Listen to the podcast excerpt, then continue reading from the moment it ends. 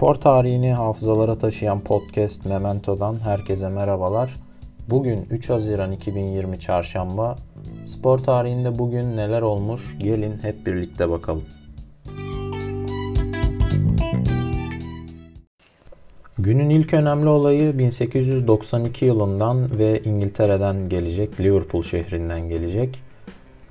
İngiltere ve hatta dünya futbolunun tarihi en zengin ve en renkli kulüplerinden biri olan Liverpool, resmi olarak 3 Haziran 1892'de kurulmuş ve kuruluş hikayesi de epey ilginç. Aslında 3 Haziran tarihi Liverpool'un şehrin bir diğer kulübü Everton'dan ayrıldığı tarih. 1878 yılında kurulan Everton kulübü bir stat arayışındayken kulüp yönetiminden John Houlding isimli bir şahıs, bir arkadaşı ile Liverpool'un bugün maçlarını oynadığı Anfield stadını kiralayarak hak sahibi olmak üzere anlaşıyor ve bugünkü ezeli rakip Everton 1891 yılında lig şampiyonu olarak Anfield'ın ilk şampiyonu oluyor. Bu da ilginç bir anekdot. Fakat burada bazı ihtilaflar ortaya çıkmaya başlıyor. Şöyle ki aynı zamanda biracılık işinde olan bu John abimiz statta sadece kendi biralarının satılmasını istemek gibi o dönemlerde henüz pratikte hayata geçmemiş olan sosyalist devlet anlayışına ait bir örnek sunuyor. Ve bu tabii ki de kabul edilmiyor. Bu zamanlarda Houlding ile Everton yönetimi arasında stadın kira ücretleriyle ve sonrasında da Houlding'in siz bu stadı en iyisi satın alın deyip yüksek bir fiyat çekmesi gibi çeşitli sorunlar da çıkınca Everton yönetimi alıp başını Goodison Park'a, bugün maçlarını oynadığı yere taşınmaya karar veriyor. Ve John abimiz de elinde bomboş bir statla kalıveriyor. Kendisi de o zaman ben de yeni kulüp kurarım diyerek Everton Athletic isminde bir kulüp kursa da bu isim önceki kulübe benzerliğinden dolayı kabul edilmiyor. Ve bütün şehri temsil etmesi açısından Liverpool FC ismi üzerinde anlaşılıyor. Yani Liverpool kulübü bir stadın üstüne inşa ediliyor. Belki de Anfield'ın günümüzde dahi taraftarlarla çok özel bir bağı olmasında ve taraftar baskısının en yüksek hissedildiği atmosferlerden birine sahip olmasında bunun da etkisi vardır. Everton'ın Houlding'i terk etmeyen iki oyuncusundan biri olan İskoç John McKenna isimli futbolcu da İskoçya'ya giderek dönemin scouting çalışmalarından birini yapıyor ve Liverpool'un sıfırdan kurulmasında büyük bir rol oynuyor. John Houlding bugün Liverpool'un kurucusu kabul ediliyor ve bronzdan bir heykeli stadın önünde taraftarları selamlamaya devam ediyor.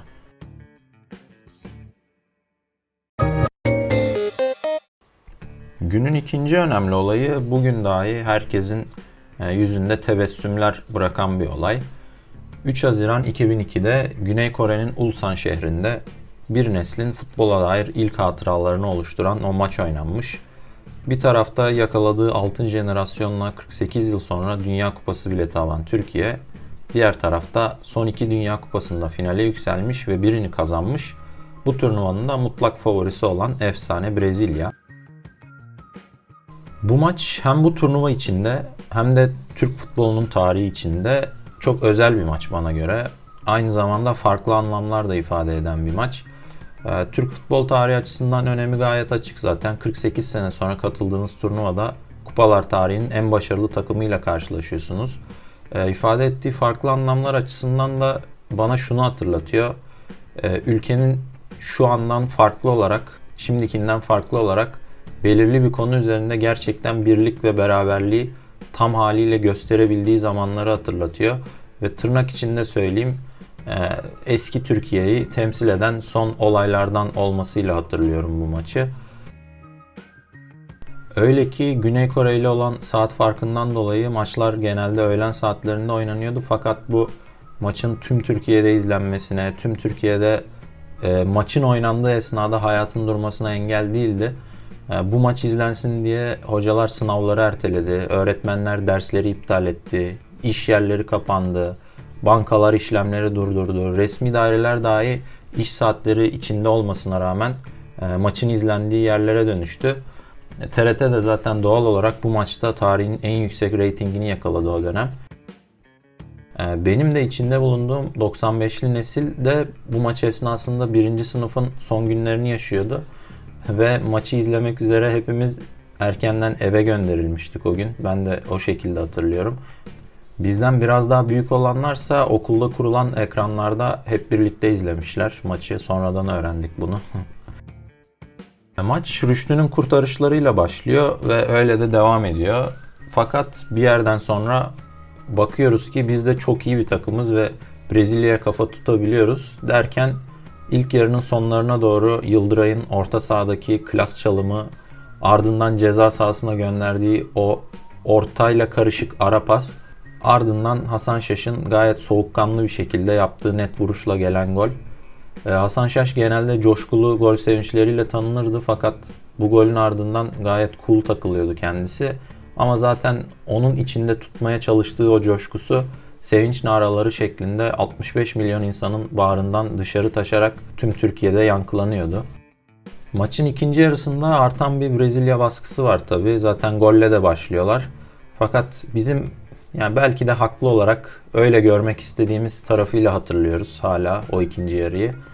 Alpay'ın müdahaleyi dışarıda yapmasına rağmen penaltı verilmesi ve 10 kişi kalmamız. Ardından Rivaldo'nun yine tırnak içinde söylüyorum kalleşçe yaptığı kurnazlıkla Hakan Ünsal'a kırmızı kart gördürmesi ve 9 kişi kalmamız. Ardından Brezilya'nın 2-1 öne geçmesi. Bunun getirdiği kızgınlığın yaratacağı gazete manşetleri belliydi zaten sonraki gün için. Hakem böyle istedi. Bu maç aynı zamanda tam bir duygu karmaşası barındırmasıyla da garip bir maç.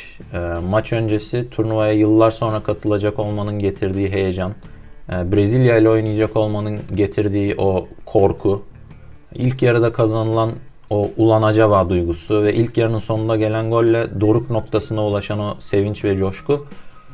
Bunun tam aksine ikinci yarının hemen başında gelen Brezilya golüyle yaşanan hayal kırıklığı ve hakemin de olaya dahil olmasıyla ortaya çıkan o haksızlığa uğramışlık hissi ve buna bağlı olarak gelen kızgınlık.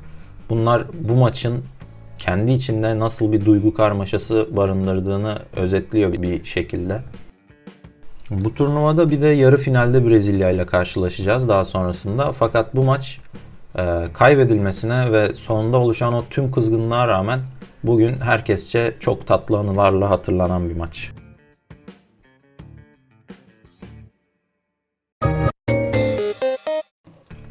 Günün ikinci önemli olayı 2004 yılından ve Türk futbol tarihi açısından çok önemli bir olay.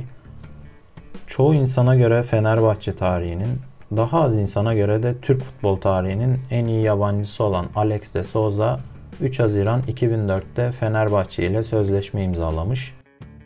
Alex'in Fenerbahçe taraftarına yaşattığı sayısız sevinci ve Türkiye'de bıraktığı izi zaten hepimiz çok iyi biliyoruz. Fakat Fatih Altaylı'nın "Kandırmayın Fenerbahçelileri" diyerek olmasına imkan vermediği bu transfer nasıl gerçekleşmişti? Bunu bu transferde çok büyük uğraşları olan dönemin Fenerbahçe yöneticisi Hakan Bilal Kutlualp'in anlattıklarından dinleyelim. Daum'un ilk istediği oyuncu Pierre van Hooydonk'tu. Onun ve Luciano'nun transferinin ardından bana öyle bir isim söylendi ki çok heyecanlandım. Bu isim Cruzeiro'nun yıldızı Alex de Souza'ydı. 2003 yazından 2004 yazına kadar sürecek bir transfer hikayesiydi. Alex'le onlarca defa bir araya geldim. En çok dikkatimi çeken transfer konuşmayı sevmediğiydi.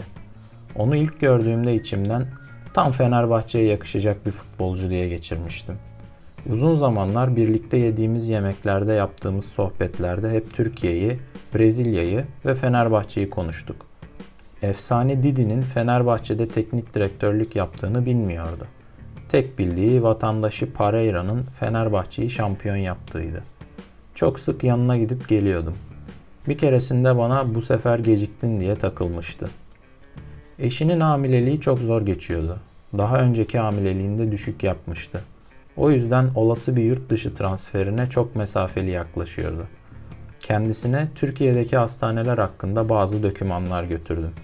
İstanbul'da iyi hastanelerin ve doktorların olduğunu söyleyerek onu rahatlatmaya çalışıyordum. Alex'in oynadığı milli maçları dahi kaçırmıyordum. Kamp öncesi ya da kampta müsait olduğumda görüşüyorduk. Transfer konularına geldiğimizde 3 aşağı 5 yukarı mali konularda menajeriyle uzlaşmıştık. Bir kontrat örneği her daim yanımdaydı. 2 Haziran 2004 gecesi Belo Horizonte kentinde Brezilya-Arjantin maçı vardı. Brezilya, Alex'in mükemmel oynadığı karşılaşmayı 3-1 kazanmıştı. Maçtan sonra otelde Alex'le buluştuk. Ertesi gün kafile dağılacaktı. Gece 2 sularında üzerinde milli takım eşofmanı olduğu halde gelip bana sarıldı ve "Artık imzalayalım" dedi. O gece hemen sözleşmeyi imzaladık.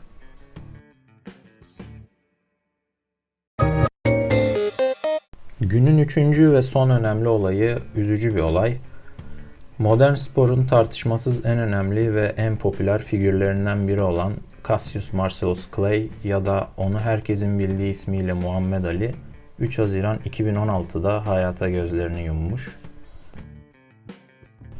Rivayete göre 12 yaşında çalınan bisikletini geri alabilmek için başladığı sporda, 1960 Roma Olimpiyatlarında henüz 18 yaşında kazandığı altın madalya, 22 yaşındayken meydan okuduğu yenilmez Sonny Liston'ı dünyayı sarsan maç sonunda teknik nakapla yenip ünvanı alması, aldığı ceza nedeniyle boksa ara verip iyi bir dönüş yapamaması, daha sonra ise pek çoğu asrın maçı diye nitelenen ve birer pazarlama harikası olan maçlarda Joe Frazier gibi, George Foreman gibi isimlerden ünvanı geri alarak yazdığı yeniden doğuş hikayesi. Bunların hepsi onun boks tarihine geçmesine zaten yetecek olaylardı. Fakat Muhammed Ali bokstan ve hatta spordan da çok daha fazlasıydı belki de. Onu unutulmaz yapan ve ilham verici bir idol haline getiren aykırı ve alışılmışın dışında davranışlarıydı. Adını duyurmaya başladığı ilk günden itibaren ukalalığı ile dikkatleri üzerinde toplamıştı. Liston'a meydan okuduktan sonra ise bu şovmen ve saygısız tavırlarla adeta onunla dalga geçmesi üzerindeki bu dikkati ağır eleştirilere çevirmişti. Liston maçından sonra Müslüman olduğunu açıklaması ve Vietnamlılarla bir sorunum yok diyerek Vietnam Savaşı'na katılmayı reddetmesiyle üzerinde toplanan bu ağır eleştiriler bu sefer toplumun bir kesiminin gözünde bir nefrete dönüşüyordu. Fakat Müslümanların, çeşitli ırkçı müdahalelere yoğun bir şekilde o dönem bile maruz kalan siyahilerin ve o dönemin ruhunun etkisiyle ortaya çıkmaya başlayan eşitlik ve savaş karşıtı güruhun belki de tam olarak ihtiyaç duyduğu idoldü ve o idol bugün tüm insanlık için spor tarihinin en unutulmaz isimlerinden biri.